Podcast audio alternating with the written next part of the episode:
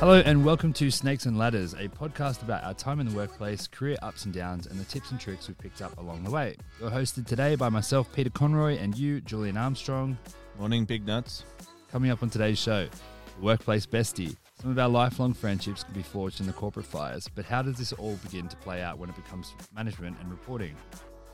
And later, a game we like to call What Would You Do? I test our friendship by quizzing Pete on how I would respond to various scenarios. But first, Mr. Julian freezing his ass off in this London winter weather. Armstrong, how are you? well, mate, how are you? Yeah, bloody cold.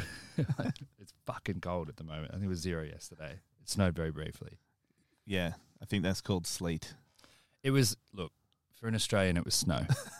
I'm still very giddy whenever I see any kind of frozen precipitation. So, Yeah, I, I was working from home yesterday, and the wife called me, no, messaged me and said, "Oh my god, it's snowing." yeah, I think it did snow I, for I missed it. it was yeah. about 30 seconds. So it wasn't like a full, but it was supposed to. Apparently it's snowing in Manchester. It's snowing up north. So it's bucketing down in Germany.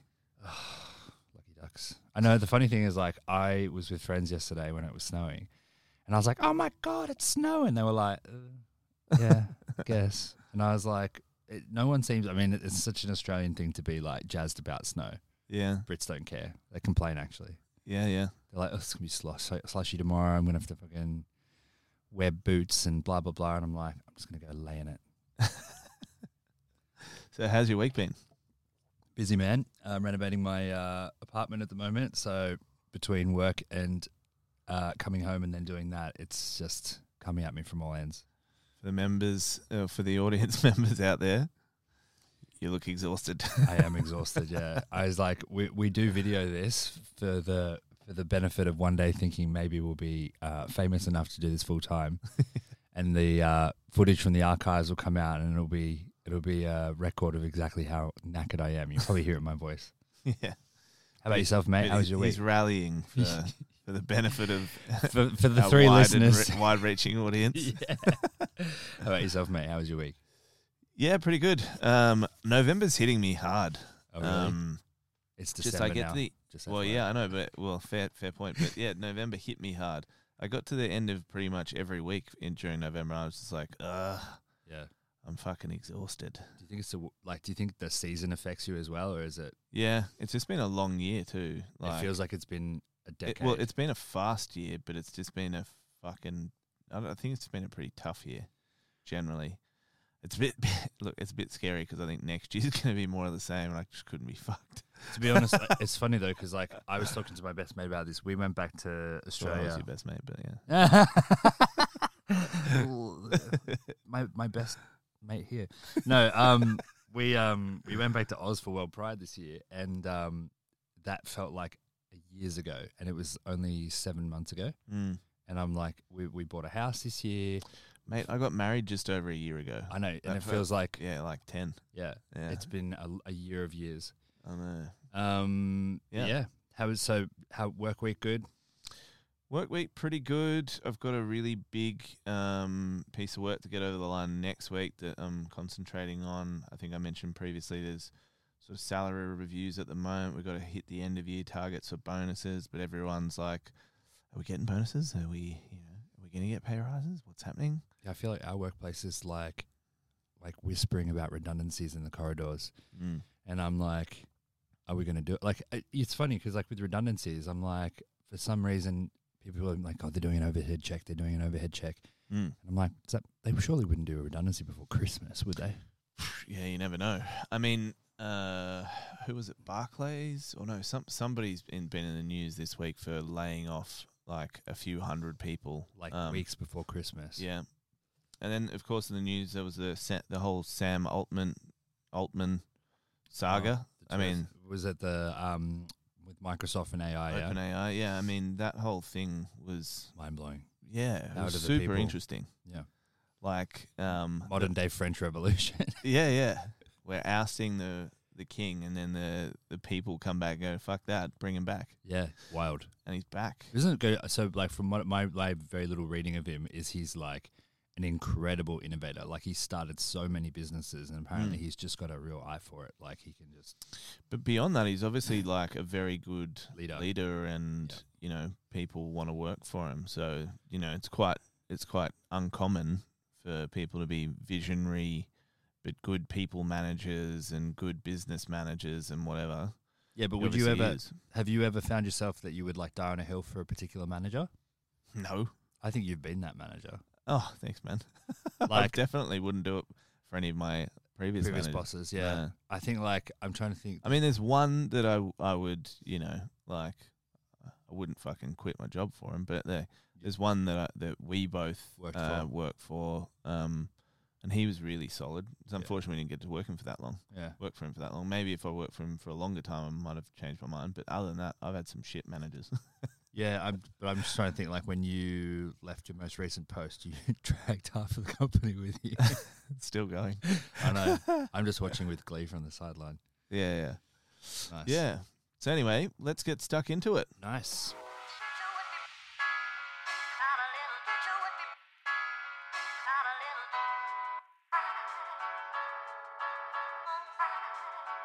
All right, we spend a third of our lives at work, so we'll undoubtedly form connections with those people around us.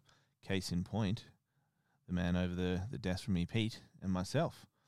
Yeah, but sometimes these relationships can create tension, conflicts of interest, and sources of unexpected drama. So, mate, friendship at the workplace. Thoughts? Yeah, well, I, obviously knew that this topic was coming up this week, so I've been thinking about it a bit um, over the week, and I've got quite a few friendships at work. I think we, we could we could probably split this into um, two areas: people that you became friends with at work, Yep. or friends who joined you at work. Oh, true. Actually, I've not had the latter happen to me yet. You've had that happen a few times. Yeah, uh, I've done it a couple of times. Yep. It's tr- it's tricky, um, I feel reserved about that, to be honest. do you? Yeah, because I have a. I'm very like I'm. I bucket people. Like I'm like right. You're this kind of You person in my. that. Yeah, You like bucket people. I like I put people in buckets. I'm like, you're this kind of person to me, and then I have a really difficult time kind of like mixing Yeah. the mashed potato and the peas. You got to know what I remember mean. people can't see your hand movements. Yeah, so I'm like gesturing here. It's very Italian of me. yeah. um, yeah, I have a tough I have a tough time kind of switching gears in my head. I think we talked about this last week. Mm. It's something you're amazing at. Mm. Yeah, I mean, uh, so like, w- we can very briefly talk about the bringing friends into the workplace thing because um, I've got a bit more experience with it, but it, it is tricky because you're you're pretty much putting your name to that person's performance. Yep. Which, if you if you're kind of on the fence about whether they're going to be doing a good job or not, could backfire massively. Yep. So I've done it a few times. Like I've brought uh, one of my best mates in to um, a previous business early on, and he came in um, doing a job that he'd already done before, Mm-hmm. and wasn't reporting to me, wasn't in my team. It was just a recommendation. Yep. Um, and I didn't really feel too stressed about that. Uh, Do you do a good job? yeah. Was this yeah, back in Australia? Mate? Yeah. Uh, he did a good job. He ended up leaving the business after about three or four years because he wasn't happy with the pay. Uh, you know, and That's I not a don't bad think- tenure these days, to be honest. Yeah, and I and I don't think there was ever any like awkwardness, you know, with him going, "Oh, well, you know, I, I'm leaving. I'm not happy." Yep. You know, like it was a personal. Fairly Thing. amicable professional thing. That's a new one. That's it, mate. How did uh that's very interesting. We just had a cleaner open the door. I was like, this morning's not been great performance wise because we can hear like I think there's like DJ Jazzy Jeff next door, just like hooning on the on the decks. Rick Dees with a weekly weekly top 100%. forty. And then we've had a cleaner come in today. I've I've even put the you know we're on air light on. just ignored it. What do you do? Anyway, Fucking hell. We'll have a word to management. we were um anyway so yeah uh so there was never any like awkwardness with him leaving or anything i, I think um it you know you just treat it fairly transactionally this is a job we're friends irrespective of the job um he did a good job uh anyway and he wasn't reporting to me. So if the people who weren't happy with his performance weren't happy, then that's on him. Yeah. Um, um, interestingly, the same person has moved over to the UK and actually does report indirectly to me. He reports to someone who reports to me. Oh, right. Yeah, that person. Uh, so his current boss doesn't know we're friends Right. Um, okay. purposely because I don't want his boss to be swayed at all by um, that knowledge. So, um, but thankfully he's doing a fucking good job. He's actually been promoted within six months of being here. So Amazing.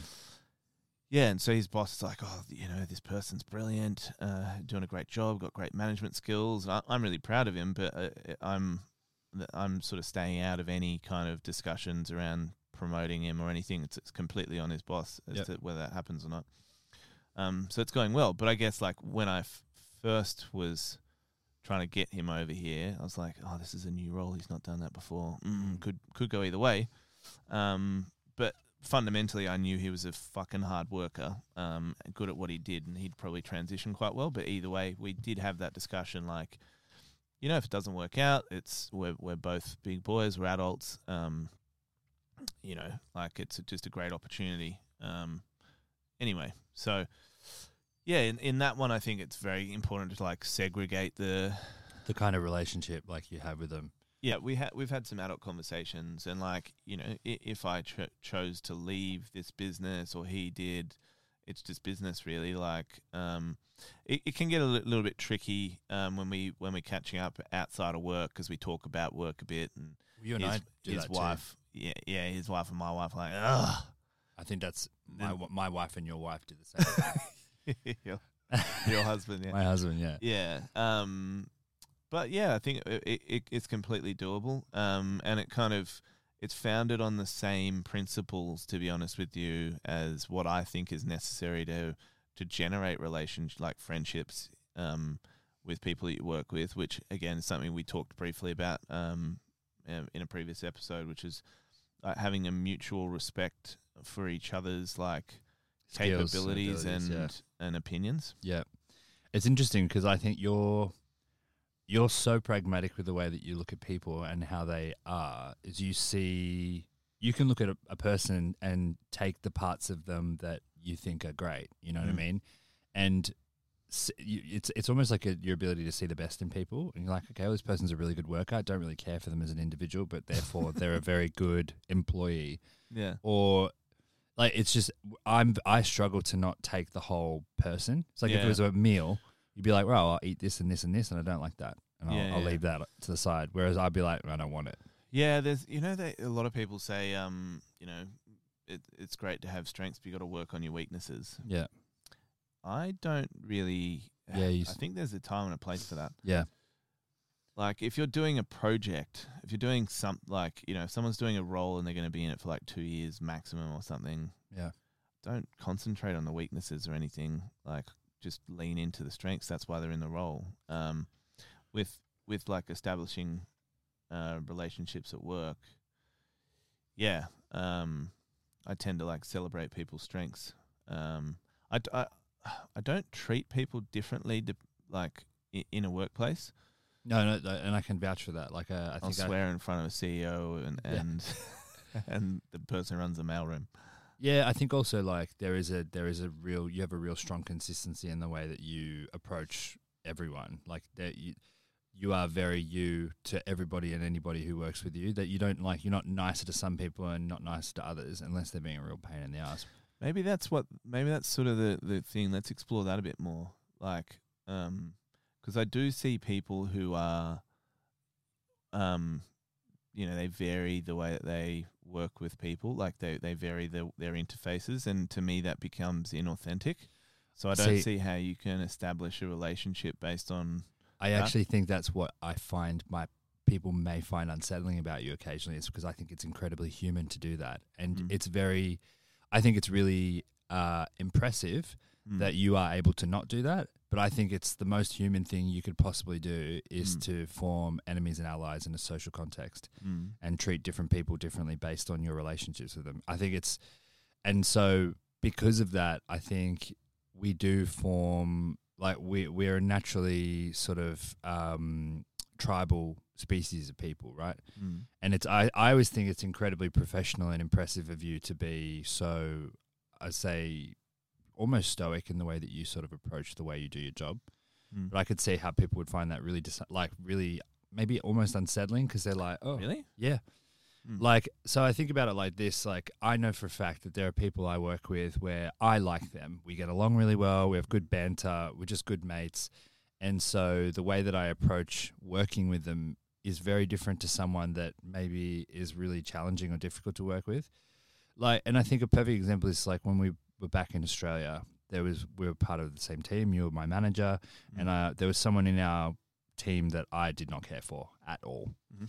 Um, and in the end, that person ended up being kind of problematic on your way out the door, Mhm. just because I think you sort of were willing to overlook their sort of the elements of them that made them, I think, like sociably a, a, a bad fit for the Mm. group. But like at the end of the day, the skill set that they had, they were an auditor, and so the skill set they had and the way that they carried themselves was perfect in order to undertake a certain role. Mm. So they did their job really well. But I think in terms of like the way that they affected our team's ability to interface with the rest of the business was really impactful in a way that maybe you overlooked because you were focused on how they did their job. Yeah, sometimes I guess like in terms of management skills, you need to you need to look at the payoff. So Yeah. like Yep. in that example, I needed someone to do a very specific thing. I knew that they were going to piss some people off, but I needed them to do it anyway. Yeah, because their the skill right set was rare. Yeah, Yeah, 100%. Um, but I guess in terms of like friendships, though, um, yeah, being consistent, I think, is imp- is incredibly important. Um, so like if if if we were colleagues first, and then I became your manager, or vice versa. If we were colleagues, and you became my manager, um, for for us to maintain a friendship or develop a stronger friendship, even though you're my manager, the consistency is important Mm. because I've seen you before. If you if you became my manager, I've seen you before being my manager, and then I'm seeing you as my manager. You know, so consistency is key. Otherwise, I would feel you're inauthentic. I'd say consistency is key in the way that you consistency is important in the way that you interface with people, Yeah. but you don't have to interface with everyone the same way. Yeah. So, like for example, like I want to be con- I, like I'm with you. I like consistent people, so I like to know what I'm going to get with a certain person. Mm. I find people who are like erratic or different day to day really stressful. Um, but I also like in terms of consistency in the way that you interface with different people. Like I would expect that the way that you interact with me would probably be quite different to how you would interact with other certain people. yeah, if I get along well with you, of course I'm going to in- interact differently. But uh, like what I'm saying is, if I suddenly become your manager, I'm not going to change, Change my yeah. language Yeah. and like pretend to be someone different Yeah. and and whatever just because I'm your manager, and then you'll see that as inauthentic. You know. Yeah, I would see that as you kind of like trying to assert authority in a really like, Yeah, it's like when someone gets a whole bunch of money all of a sudden. and they turn into a dick. yeah. Yeah. So like you, you know, it's the same thing when it comes to m- being a manager. You know, you don't throw your money around. Yeah. You don't throw your Um, social capital around. Yeah, so I think I've uh, you and I are quite similar. As managers, we treat people this, the way that we would want to be treated, and I mean- that that sort of fosters a, a an environment for friendship to to Yeah. flourish. I think. Well, I think like it's it's interesting because like that's exactly it. I mean, that's how I approach all of my relationships, work or not work. So I sometimes find it difficult to kind of draw a line because my general my general ethos in life is treat people the way you want to be treated. Mm. And I'm I'm probably empathetic to a fault sometimes where I do worry too much about how the other person might feel in a certain certain situation and my influence over that. Mm. and that I think can pa potentially get in the way of me sort of making decisions or treating or, or sort of interacting with people in a way that is to get a job done. Because at the end of the day, we're paid to be at work. We're paid to get something done. Mm. And sometimes you have to ask people to do things, or or you know you have to talk to people in a certain way Mm. that might not necessarily kind of be in line with what you know they want to do or not want to do. I think you and I had a really good conversation, a good conversation Yeah. early on. You were like, "What eighty percent of work should be good, twenty percent Yeah, so the way I've always thought about it, um, and I don't know whether I read this somewhere, but it's it's been a fairly consistent um, uh, idea for me that like when you're starting in, in your career, um, eighty percent of what you do you probably won't enjoy, and twenty percent of what you do you'll really love. Yep. And then as you get better at the eighty percent, strangely enough, it starts to drop away Yep. because you get more senior and more senior. Yep. So you can start to carve out the things that you really like to do, and that becomes, you know, it sort of swings and counterbalances the other way, so that you sort of, you know, fifty percent of what you do you fucking hate, and fifty percent you like, This is our And version of boy math, by the way. and then yeah, and then sixty percent of what you do you really like, and then forty percent you you Yeah. don't. Yeah. Um. So a- as you get more senior, and or, or even as you start your own business, you you to a degree can start to influence that more. Yeah. But the fact is, there's always a part of what we do that we fucking hate. Whether it's some people hate doing spreadsheets or admin or And talking of to people or public speaking or whatever. Like there's certain things that you just don't like, but it's a part of the job. and part of that is asking your reports to do that. Yeah, And exactly. you know, you know that you're like, oh, I can know this person's going to hate me for asking him to do this, but they've got to do it. yeah, And that's where I think that's where it gets a bit murky, isn't it? Like, there's a few things that get murky. Like, I mean, I had an incident. We talked about this about a month ago, and it's it's a, like we won't go into the details of the topic at hand, but we had a conversation at work, and essentially we teetered into, I would say, sensitive territory in terms of the topic, and this um, report and I get along really well. I would consider, you know, her to be a friend, and things kind of got derailed because there was sort of I wouldn't say offense taken, but it was a sensitive topic that caused maybe some distress on her end, Mm. and it kind of spun out of control really quickly. And it was because I think there was it was the lines of friendship and work blurred, where it was something that caused an issue on a friendship level, but then she pulled she slammed on the the workplace sort of like HR alarm. Yeah, which I think you handled incredibly well. Uh, it was very confronting. But to be honest with you, you say that she's a friend, but I don't see that she is one.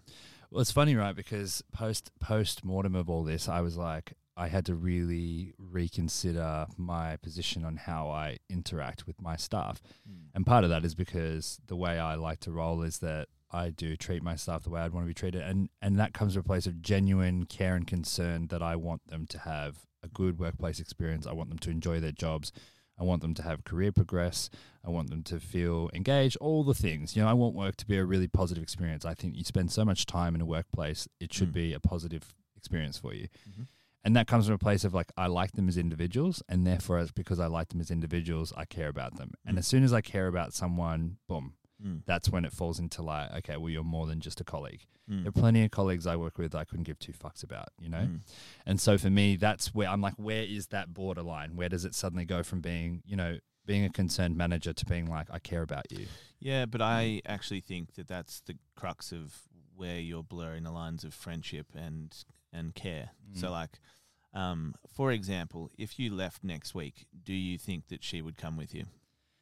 Uh, I think no, and but it's not because of Not a because of you. not no. because of me. I think it's No. because she's this is her- first. Um, no, no, but it's it's a no, right? Like, Yes, let- bear with me. there's It's a- context bear here, with but me. yeah, It's- it's a no, right? All right, I Like- feel like I'm being back to the corner, but yeah. so like fu- fundamentally you've created an environment for her um, which is safe secure enjoyable Yep. um, because that's how you would want to be treated as well Yep.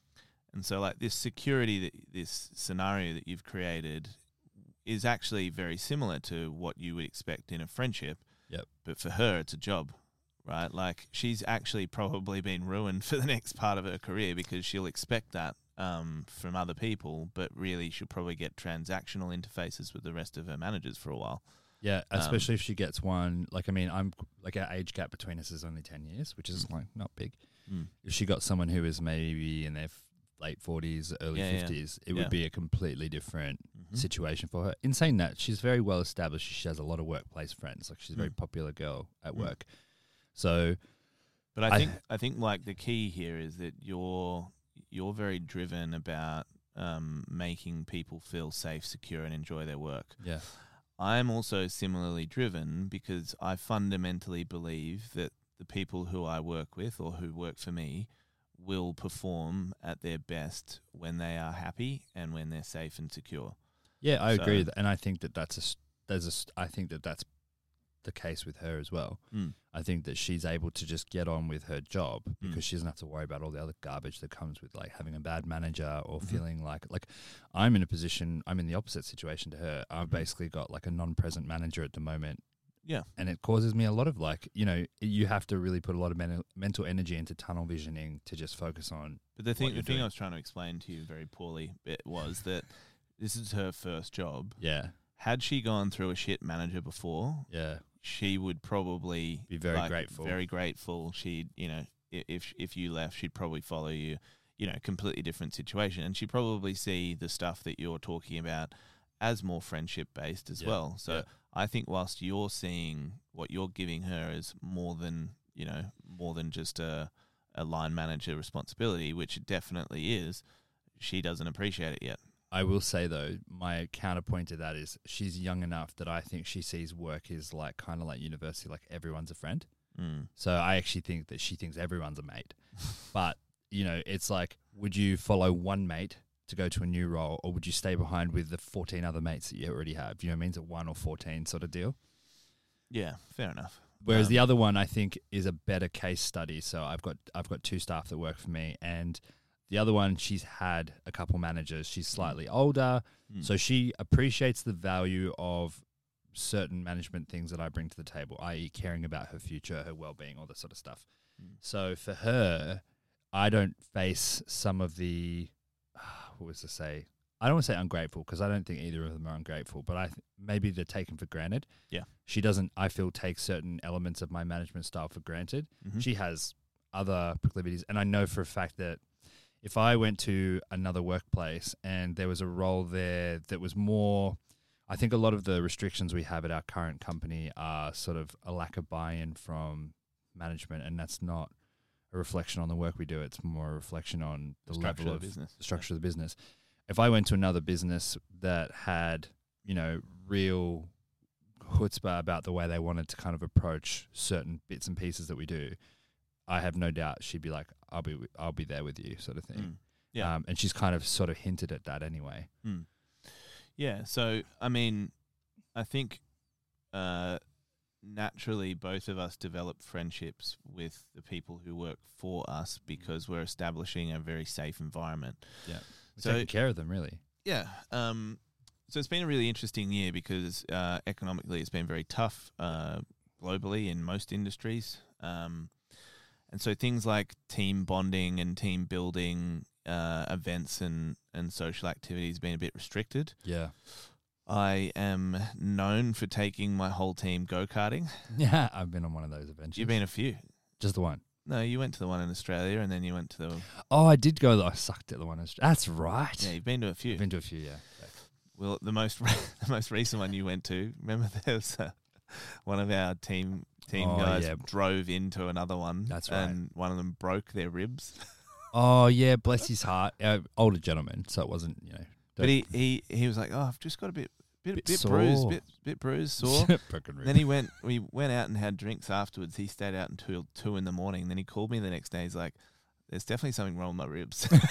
I'm like, "Did you do that go karting or did you do that like drinking. later. Um, but anyway, so that side note, just be careful about what kind of social events you do, team building events. But um, I think those things are incredibly important. I think teams need to have downtime. They need to, you know, um, connect uh, beyond just a kind of task based um, relationship with each other. They need to appreciate, you know, sense of humor, like social interactions, all that sort of stuff. Um, Yeah. And that's probably where uh, friendships tend to um, flourish anyway, not just based on doing a tough task together. Yep. Um, so those things are quite important. But this year's been pretty tricky because No you know one's spending any budgets are, budgets are tighter and all that sort of stuff. So have you been? You've got a slightly smaller team. How have you been sort of trying to build that? Well, it's interesting because, like, I think something I definitely need to do, and I'm in the process of working on, is bringing another male into the team. Uh huh. Um, but for a while there, it's interesting because I don't, I still don't understand how girls like work in terms of socially. But I'm doing my best. But I was for a while taking them out for together for like breakfast every now and again. Yeah. Um, and then I found that it was more effective in terms of building my relationships with them as individuals by taking them individually out. So I'd take them out once a week, like Uh-huh. which is quite a lot. It was like a coffee or a bit of breakfast or whatever, and it was just a good. And I it, the, the premise was like let's just like keep this like fairly like high level in terms of work. Like, is there anything you want to like get out in the open while we're on our one on ones? Mhm. Um, but then it was pretty social. Like, I like you know, it was like, what's going on? Telling me about like you know who you're dating at the moment, like all that sort of stuff. And that's me. I think that was me really fleshing out like how far do I want to lean into this like Big Brother boss vibe. You Mm. know what I mean? And trying to sort of get a sense of like how am I going to get the most out of these two young women. I like to try and understand people holistically. Mm. So you know, some managers, their whole thing is like, you know, what you do out of work is your business, sort of thing. I I I have a really tough time with that because I think the world we live in these days, we're so connected constantly with things like social media, and everything is so immediate. Like Mm. it's really hard for our personal lives not to bleed into our mindset. And I'd say it's a rarity that someone can just like switch their head off and get into work mode. I'd take that even further, right? Like with the prevalence of well, the the more I don't know whether it's gotten worse or whether it's just more, um, people are more aware. With with the prevalence of mental health issues, Yeah. as a manager, like I often feel like I've got a duty of care, um, to my staff. Yeah, me too. And if they like beyond just the kind of workplace, and if they don't, if I know that there's something wrong and I don't know what it is, I can't help. Yeah. So uh, there's someone in one of my extended teams at the moment who has made it known that they've got family struggles. Yep. But they've not told the right people about it. Right. So they've told a colleague uh, who's not in the team like that they've got some family struggles. They've not told their line manager. They've not told HR. Mm. There's some performance issues around this person. Yeah. And so my opinion is, look, we kind of need to know what's going on so that we can establish some it. boundaries. Like, Yeah. you know, do, is it is it your daughter has got some challenges and therefore you need to start work later at ten o'clock? hmm You know, or do you need to take Fridays off? Or like, you know, at least we can put some framework around that Yeah, to yeah, try and support you so that you're not juggling everything. Um, and that's where you really start to blur the lines between a personal professional interface. But, But, I think it's important. I agree. Like I was talking, having a conversation with one of them, and she travels all the way from Surrey, so Mm. she's got an hour and a half commute each way to get to work. Mm. And like currently, our work, our office structure structures come into the workplace three days a week. Yeah. Now she's made it very clear that she likes to, um, she likes to be in the office, Mm. which is you know that's fine. But I've also there are days where I can tell she's absolutely knackered. I don't blame her. Like she gets to the end of the week, and it's like an added. She's adding three hours to her day of just sitting on a train. Mm. And I've said to her, I'm like, if you don't feel like coming into the office, or you're tired, or you need to sleep in, or it's dark and it doesn't, you know, the sun's not coming up till nearly nine o'clock now. Mm. I'm like, you just want a day at home, an extra day at home. Just do it. You Mm. know, you don't even need to ask. Just tell me in the morning, unless we have a really important meeting that I need you in the office for, which very rarely happens. Not much can't do over Teams these days. Just text me in the morning, and be like, hey, I'm just going to work from home today.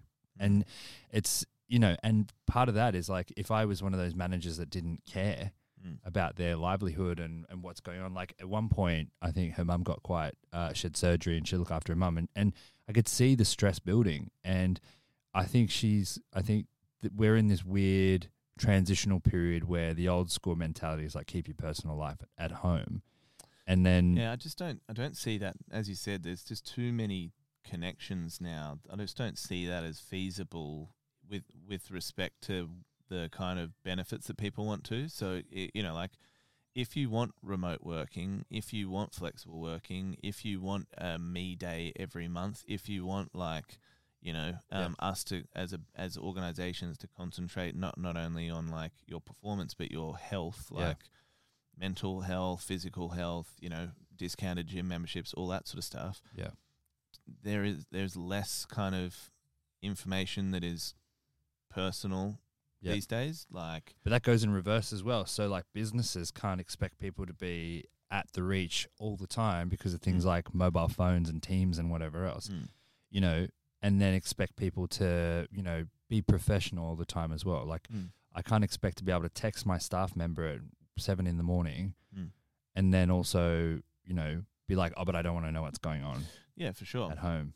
Yeah, but in that example I was using with the start, like the sort of staff member in one of my teams, like if I if I sat down with him, had a coffee, and said, "Look, man, what? Just let me know what's going because I want to help." He Yeah. could. He's fully within his rights to just say, "Fuck off." Like, yeah, it's my my, bus- none my of business. business. Yep. But I think like But then you Uh, don't get to come to work and drop your performance. It goes both ways. It's it is a two way street. Yeah. I like this particular issue I was talking about before is that there was an issue and I approached and said, you know, is what's going on sort of thing. And I was basically told like, well, I don't want to talk about it right now. And Mm. in my head I was like, that's fine, you're entitled to that. However, it is Mm. blatantly obvious to me that you're upset and it's it's it's coming across at work. It's Mm. affecting my performance, it's affecting your performance. Mm. So it's it's either or sort of thing. Like Yeah. you're either more transparent and you get the benefits of that, or you know you want to be And this is this is where I kind of challenged you when when we talked about this uh, off off air Yeah. like a number of weeks ago, and I and I think that there's like a bit of a lack of respect from her end to you. Yeah, I don't would think- agree. I don't think that's your fault. I think there are underlying things with her. Yeah. and for you to have a long lasting friendship and a strong work relationship, that respect paradigm needs to improve. I will say to her credit because I was very. I mean, you you saw it firsthand. That really shook me. That whole experience, Mm. and I've got. I've come in with a bit of trepidation, but I've really like. It's been now what nearly two months, and the effort and the energy that she's putting into, you know, trying to like repair the relationship is like. I'm really impressed with like That's good. So it's, that's been positive. So I think she sort of took the experience away and had a good hard think about it and was like, oh, hang on. Mm. But I think um, so. Some of the relationships, actually, let me have a think about it. Um, yeah, let's have a silence for a second. No, that's how podcasts work. yeah, yeah, crickets. Ins- Um, insert fucking transition music. insert elevator music. While, yeah, while I have a think. Um, so I, I'm pretty sure that like um, the relationships that I've built within the workplace, all of them, there is a transparency around personal circumstance now. Yep. So like, um, there's a person that we both worked with. She worked very close, or she was one of my direct reports. Um, her partner had um, really significant health issues. Um, trying to hear, this is. and then she went to Greece. Um, Yep, right. uh, and I just said, look, this is way more important than work. You know, if you need to, you can work from Greece. Yep. I trust and respect you to get your work done, um, but I also am more than happy for you to just completely dial off. Yeah. Um, Whatever you need. yeah, th- just spend time with your partner because this is incredibly important. And you don't want to look back five years and just regret the fact that you didn't take the time and you were just spending it on work. Like it's bullshit. Yeah. So she did that, and then thankfully the the health issues got a lot better. Yep. Um, and then she, you know, she gave me her apartment in Greece for my honeymoon. Like Yeah. she was just so thankful. To me, it wasn't something that I wanted to. I wanted anything back from it. was just the right thing to do. Yep. And now I've left that business, um, and we've got an incredibly strong friendship still. Yep. Um, but and it wasn't just because I did something for her, or she did something for me. It's just that there was like You're a decent Res- human being. respect, and, respect. and yeah. like I would like to think that if she was my manager, she would have done the same thing. Yep, for sure. And I know for a fact she would have. More noises. It's a great day today. Yeah, I know. Um, yeah, so I think as well, like um, leaning into the the respect piece. Um, how do you feel that you deal with like it, where where you've established more like a friendship within um, within the workplace? Um, let's say with- it's with a direct report. How do you how do you sort of deal with conflict, or how do you deal with like someone? You're working on a project, someone works for you, they're like, this is how I think we should do it. And you're like, no, we're not doing it that way. Mm, so that's interesting because I struggle with that. I've gotten better. I've realized that in a weird way, with direct reports, without being a dick, sometimes like showing a bit of authority and structure is actually kind of what they realize they don't realize they need or want. So I actually early on in the piece was like, oh, I don't want to upset anyone. So like everyone's opinion's valid. Like let's try and do like what everyone wants to do. Like Mm. vote on consensus sort of thing. And I felt like by giving too much kind of like freedom and responsibility to them both, like at first they were like, oh, it's great. Like we get to, but after a while, I actually noticed that it started to cause like a level of stress and frustration. I don't necessarily think they realized what, why, but after time, I was like, oh, actually, like I need like the long the long term effects of giving them too Mm. much responsibility and freedom actually started to deteriorate Yeah. their approach. And again, I don't think they were cognizant of it. It's like if you let a kid, you know, you see kids when their parents aren't strict enough on them, yeah. and they're just not happy kids. Yeah. Then you know, like in the immediacy of it, they're like, oh, I get to do whatever I want, but it doesn't give them that fulfillment Yeah. of like that discipline does. So it's an interesting point, and I think this is a good little little little trick to take away. Um, there are, and it does impact your kind of relationship um, if you don't manage this the right way. But I, the way I do this now Mm. is that I very clearly establish when this is a collaborative decision and when it's not when it's not, yeah, from the outset. Yep. It's like, team, this decision needs to be made really fast. This is my decision. This is the way we're going with it. Um, if you really, really don't like it, let me know. If you've got a real reason why you're not a fan, let me know. Um, but otherwise, like, this is the way we're doing it. And then there's other situations that are not time dependent where I can open up the floor. Mm. I might still have a strong opinion, Mm. but I'm very respectful of what everybody else thinks. Well, like, Um, I'm- I'm not precious about whether they steer me completely the other way. I'm Yeah. a t- I'm a tough person to steer, as you know, but like, Yeah, I, I do know, Yeah. but also like I've never, I've never felt.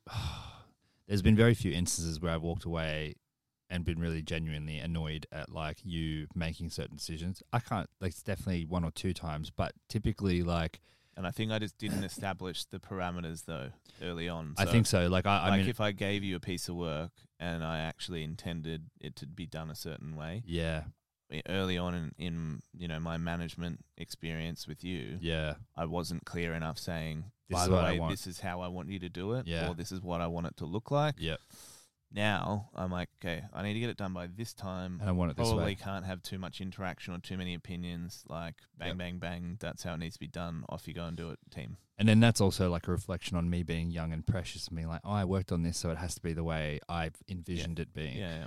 But like what I found, particularly with like, I'll give you a good example is like on Friday we were editing a, a, some film footage for a training thing we're working on, Mm-hmm. and I think six months ago, you know, just going through the footage, I was like, do we want to go through it person by person, or do we want to get the footage section by section, or like, th- you know, there's t- several ways to, s- to skin a cat.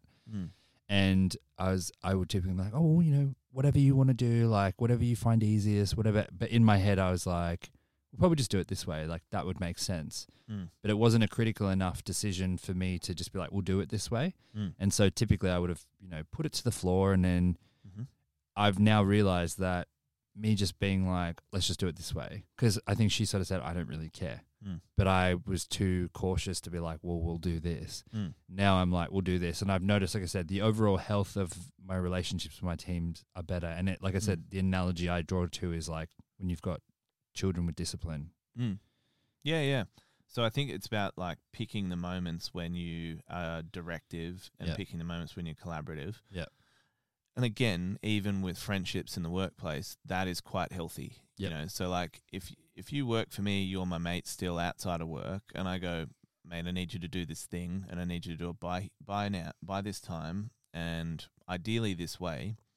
If there's a mutual level of respect there, and you understand the parameters, you're going to go and do it. Well, they'll trust that you've asked for it that way for a reason. Yeah. Yeah. if there isn't the respect there and you go off and you don't do it well, you don't do it by the deadline, you don't do it like, of course, if the deadline's unreasonable, it's a completely different story. But Yeah. if you don't do it within like Within those the parameters, parameters, there's, a, there's a lack of respect there. You Yeah. know, if you go, ah, fuck it, I don't think, I don't think Pete knows what he's talking about. I'm going to do it this way. It's yeah, better. yeah. I don't think Jules knows what he's talking about either. Yeah, Like, I'm yeah. going to do it this way. I'm going to color. The colors are going to be different. Fuck him. Yeah. You know, like that's ob- obviously there's a respect breakdown there I or think a there's communication breakdown. But like, Well, I think you know, it's about being really clear in those situations where you want things done a certain way. I think the other thing that's tricky, right, is you've just kind of touched on is like justifying your decisions, right? Is I went through a period of time where I felt like every directive I gave had to come from a justified place. And so I would give my staff way more insight behind the curtain than they really needed. Mm. It's like I constantly have conversations with Australia. without, without it being solicited. yeah. So, like, well, Yeah, yes and no. interesting. Yeah. So, like, for example, Because like, you're a new manager. Yeah, exactly. So like I I would have certain decisions that I'd have to make based on conversations I had with the global, Mm. you know, head of my department. Mm. and you know Australia's doing a certain thing. So okay, well I'll have to I've got to align this, and he he's thinking this, and they might want to change it six months from now. And so these are all things that, as my role requires of me, I have to contend with and make decisions on. Mhm. And I would find myself including my staff in those conversations to justify, well, I want to do it this way because we have to worry about. And I found that there was a certain level of like, oh, well, thanks for the context. But then I would watch them start to ruminate and stress over some of those Mm. things. So, for example, Australia's like, well, we're doing this now, but in six months' time, we're probably going to change it. That doesn't mean it's still that that means it still has to be done, but you will do it again in six Mm. months. And so I would say, okay, well, Australia's thinking this and this, and we- we're going to have to change this in six months. We're going to do this anyway. And I would see them kind of be like, well, why should we do it now then? Like, if it's Mm. going to be changed in six months, and then there would be a kickoff about like, you know, what Australia's doing and why they're doing this, and like, Mm. and then my decision making based on what their parameters they've set on me, Mm. and it just murkied the water further because it was like I had to contend with like tug of war between two different parties, and I'm in the Mm. middle. Yeah. So, like, I think when you're a new manager, establishing those boundaries is actually critical because it, it will be very clear if you haven't established them. If you ever get to the situation where you have to say, because I said so, Yeah, right? Like, yeah, in which those feels words so. or in those words or in any other sort of form, like because I'm your manager, because I'm the boss, whatever. If you ever have to say because I said so, like you you can pretty much guarantee that that you've not established the parameters of the either relationship or the project well that enough. that's implied though, isn't it? Really, like if you have a respectful relationship, if you've said something, there shouldn't really be anything else to it. Like I respect you, I trust you, I'm going to do it. You'd think that, but like if I gave you a task and I gave you creative and free license to go and do it, and then you came back and you did it a completely different way to what I expected, and I didn't quite like it, I'd say, look, I want you to go and change these things, and you've spent all this time, you know, thinking about it, Yeah, probably thought of a of a, of a different way of doing it that, that makes sense to you. If I don't explain why it's not good enough and whatever, um, we're going to get into an argument because I've not established the parameters. I've not Yeah. said to you, here is where your creative license sits. Yeah. Within this bound and this bound, you can make these decisions, but I've already made those decisions. You know, like that. That's where you start to get stuck in the. What if it know. gets to what if it comes to an intersection of preferences? Mm, So like you just hate the color green, mm, and there's no other reason to it apart from the fact that you just don't like green. And I'm like, well, I fucking love green. And you're Yeah. like, okay, well, so my choice is right now: do we pick a color you like or color I like? I'm the more senior person in the situation. Yeah. because I said so. Because it's my preference. yeah, sure. You know what I mean? It's it's, I think sometimes as a junior member of staff, you just got to suck that up. You know, like. and that's the thing, right? So but it doesn't it doesn't feel good obviously No, and of i course. think that's when you know establishing that relationship boundary is important being consistent is important you Yeah. know? Well, so I mean, and really, when we're speaking and what we're speaking about today is a hallmark of millennial managers. Like when I went through this hoo ha two months Mhm. ago, Mhm. I like hit the internet hard. I was like, oh my god, managing's hard, and like millennials, and this is i'm laughing because that's very you It's very me. Um, millennials are notorious for overcompensating for other people's feelings because we we were underconsidered by our seniors and our Mm. so you know it's the same thing you're watching people millennials who are, have kids now Mm. and apparently the kids that millennials are raising are absolute terrors because millennial parents are like what do you want darling like you know just over considering their kids feelings rather than introducing a sense of Where- authority where I, I actually think you know when when i when i'm a parent i'm going to be doing exactly what i said i was going to do just before which is say setting boundaries all right johnny th- this is something that you don't get to decide on i'm telling you to do that Yeah. but this thing over here i'm more than happy to hear about what choices you want to make I think you'll be a really good parent. I, I think like because of that, Mm. insane, and also because you're given the opportunity to manage at a young age, Mm. and part of uh, like skills of being a manager do kind of cross over to parenting. Mm. I think that what you were saying about the because I said so is the battle cry of boomers. Do you Mm. know what I mean? Mm. And so like we have a whole generation now who know what it's like to be on the receiving end of being underconsidered, Mm. invalidated, emotions not really being considered, all that sort of stuff. Mhm. And so I feel like we have a whole now generation of overcorrectors Mm. who are just going to be terrified of putting someone else's feelings out or Yeah. making someone feeling underconsidered. Well, how many times have your parents said to you because I said so? Oh, A many, lot, right? Many. Yeah, and, and it's frustrating. My wife says this to me as well about her dad. She's like, I fucking hate when he's said to me because Just because. Yeah, and so like when she says to me, "Do you want to do this thing?" and I say no, and she says why, I'm like, I just don't. She's like, that's not an answer. That is not an answer. My partner does the same thing. Yeah. Like uh, we've already established that like I am your wife and my partner is you. um, which is weird.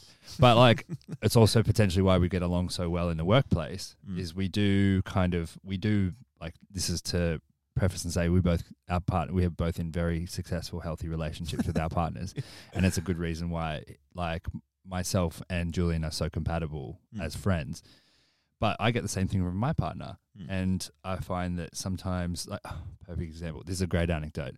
We went and saw the Barbie movie, and my favorite thing after a movie is to like kind of unpack it, which is so English of me. Like to be like, oh, you know, like you know, in English school they're like, oh, the en scène and all the bullshit around a Mm. movie. But I actually find that stuff really interesting now. And we watched the Barbie movie, and I was like, you know, what do you think? Da da da da da. And he was like, ah, didn't rate it, didn't like it. And I was like, wow, that's so interesting to me because I thought it was so well done considering I think it was such a hard project to do well. Mm. Like there was a hundred ways to make that a shit film and only a couple where it was going to be good and it was good. Mm. And it, if you looked at the movie, just we're going to tangent on Barbie movie, but if you look at the movie in isolation without the context of Barbie as a commercial product, Mm. the movie is not that great. Like Mm. plot lines are weird and there's a whole bunch of things that it's problematic in a lot of ways. But if you take it in the context of the greater picture of society Mm. and, you know, growing up with Barbie, I was seeing girl girls play with Barbie and, and the social context of all, it's a really smart piece of um, branding for the, for Mm. Barbie. Mm. And when he said, oh, I just didn't like it, I was like, oh, why? And I'm genuinely fascinated because I thought it was so good. And I'm like, well, what didn't resonate with you? And he hadn't really thought about it and he couldn't give me an answer. And he was like, well, because I just didn't like it. And I'm Mm. like, yeah, but like, what didn't you like? Like, I, there has to be a reason. Mm. And it took him a while. Like, we kind of had a bit of a heated back and forth because I was like, I don't care you don't like it. I just want to know why. I'm curious to know why. And he was really incensed by the fact that I was questioning his. He's like, well, I just don't, I don't like it. Like, don't, Yeah. don't try and convince me otherwise. No, you know? no. So what what what's actually going on there? I think. I mean, I'm not a psychologist, but what I like to think is Tell me, husband. on there. Yeah. what I think's going on there is like you've caught him in a moment where he's got a feeling that he doesn't enjoy something, but he has not put the effort into Understanding why. understanding why, and that happens all the time in the workplace. Yep. So like, if someone comes to you with with an idea and you've got a feeling that you don't like it, Yep. and you can't explain why, and you just say no, you just say no, it's not happening. That starts to break down internal relationships Yeah. at the workplace. Yep. Um, and of course, coming back full circle to our actual topic here around friendship, that's Mm. when things like that start to break down. You know, Mm. so like if I've got a um, a friend at work, someone who's worked for me for ages, for example, who was at my my birthday dinner. Um, he's worked with me for like the last three years in the UK. Super clever guy. I'm he- I'm hugely respectful for his capabilities and Yep. his talents and all that sort of stuff. So there's like a mutual respect there anyway. If, if Yep. he came to me with an idea and I just said no, Yeah, he'd be a little bit like, oh, yeah, like how would you make that? Like, how do you think you'd be feeling about Yeah, that? Like, bit wh- rejected. why no? yeah, Like, if I'm not putting the effort in to explain why or like Well, contextualize it leaves it open to so much again, interpretation. It's disrespectful without Yeah. it being. So, like with with your husband, it's not disrespectful. It's just that he's not put the energy into yeah, giving you what you need. Um, and it could be because he's fucking exhausted and like, you know, he's had a long week and he just doesn't have the energy to to, you know, I, analyze the fucking Barbie movie. Some what I mean? people also like there- some people have a natural inclination and i would like hazard a guess that your wife is similar to me in that like i like to really understand my stance in the world and if i have a feeling my instinct is to kind of sit with that feeling and kind of observe it and look at it at, from different angles and points of view and really unpack it Mm. and some of my closest friendships like that whole backbone of what we do is we sit down and we kind of unpack our feelings together Yeah, it's different personalities, Different but some people some people will just trust their gut. Yep. You know, and it it's like, okay, but why does your gut make you think that? Yeah. It just fucking does. yeah You know, And there's a reason. Yeah, there's Yeah. reasons behind it. But they it, don't need they to don't, know. They don't need to know in their own head. They don't care what it is. They, They just, just know. like, look, my gut tells me this is shit. I'm not going to look any further than that. Yep. And that's just that's just a difference of the way that people kind of process. Mm. And so that's something to overcome as well. Like think about how complicated a friendship is on its own. A relationship in general, you Mm. know, like you have different wants, needs, prerogatives, desires, Mm. all that sort of Mm. stuff.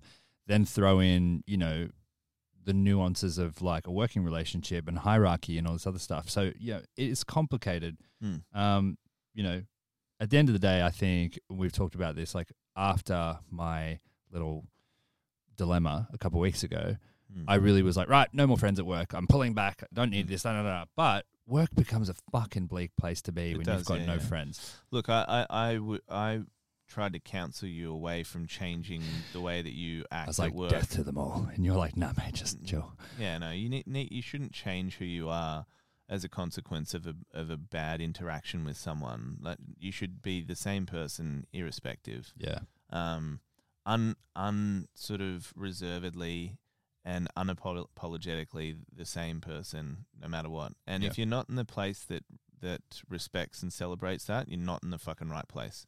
And sometimes it takes a while to realize that, and you know, like eh, the the it's a great idea to have. You might end up jumping around to fifty different places before you find the right one. That can be quite unsettling and not particularly rewarding.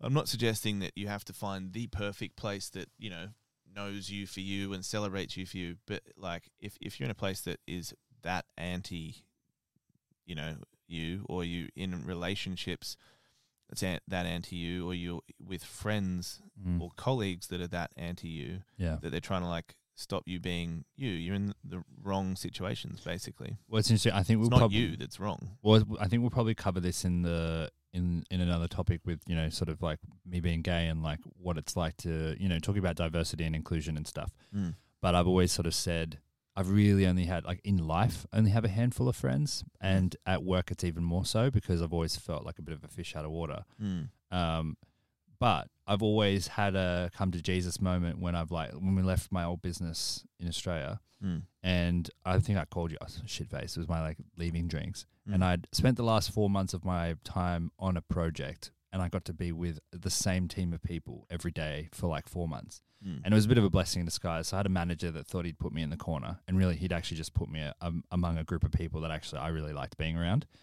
And so I'd go to the same project day in, day out for four months. And I actually, for the first time, because I wasn't kind of a roving resource, Mm. connected with people, made friends, and like felt like I kind of belonged a little bit. Mm. And I had this farewell drinks, and I had a moment where I was like, "Oh my god, I have friends at work," and it was such a like prolific moment. I was Mm. like quite overwhelmed by the idea of it, and I was like, "And I'm leaving." Mm. and I remember like thinking to myself, like I'd always kind of told myself I don't need friends at work Mm. because I'd always felt like I wasn't entitled to them because being different and what all, this, Mm. all this other stuff. But like you know, we talk about the trickiness of friendship and and managing relationships, but I would say that like you have to have friends at work. Yeah, as you uh, as you said at the beginning, or maybe it was me. Uh, a third was it a It third was, it was, your, it was me, yeah. yeah, Yeah. uh, third of your life is at work, or two thirds, or whatever it might be. I hope it's Um, not two thirds. Shouldn't be two thirds. whatever it might be is a significant proportion of your life. You need to enjoy it. You need to develop strong relationships, and there are good ways to do it. And I think, like what we've discussed today, is that it, you know, a fundamental thing is a mutual respect um, for each other. Yep. And also establishing an environment that is safe, secure, fun, um, that challenges people in the right way. Yeah. Um, so it's definitely possible Yeah. we we don't have time to sort of pack uh, sort of unpack uh, some some of our more historic friendships Oh, uh, come up. anecdotes um, They'll definitely come up with the because there was one one like obviously when when we first started working together I I left that job and that that impacted you quite negatively Oh, we'll talk about it another day. But the Yeah. hissy fit I threw, yeah yeah a younger version of myself, threw a hissy fit but we're still we're still, We're still mates. mates. We pulled Um, through. yeah I had to I had to leave you alone You've done that to me twice, mate. yeah but I the second time I warned you about it That's fair. but um Yeah, you had to like literally I had not speak to me for I had about a to week. leave you for a, leave you on your own for a few months after I left the job just to calm down. That's But right. Inside the job, I had to not talk to you for a week because you were I was sort of- pissed. yeah. Yeah you were. On, I remember you were on like, a ledge. you're like, you okay? And I was like, yeah, I'm fine. Leave me alone. Fuck off. Anyway, Anyway, that's us. that's us. Yeah, Cool. mate. Sweet. Let's get on to the uh, the next segment. Yes. All right, welcome back. We're on to our segment called, we like to call, "What would you do?" So, I'm gonna quiz Pete. It's a bit tricky, but follow, follow me. Bear Alright, with me. I'm go gonna with. I'm gonna quiz Pete, and he's gonna respond as if he were me. So, Right. if you were in my shoes, how would you think I would respond to these questions? Right. And this is Got tricky because we're polar opposites. yeah. Okay. All right. So, what would you do if you could see into the future?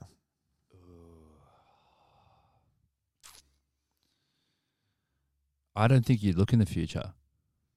Really? Oh no, actually, that's probably right. no. Okay, so I think first thing you'd you'd you'd want to find out how you can invest your money so that you'd you'd be financially settled.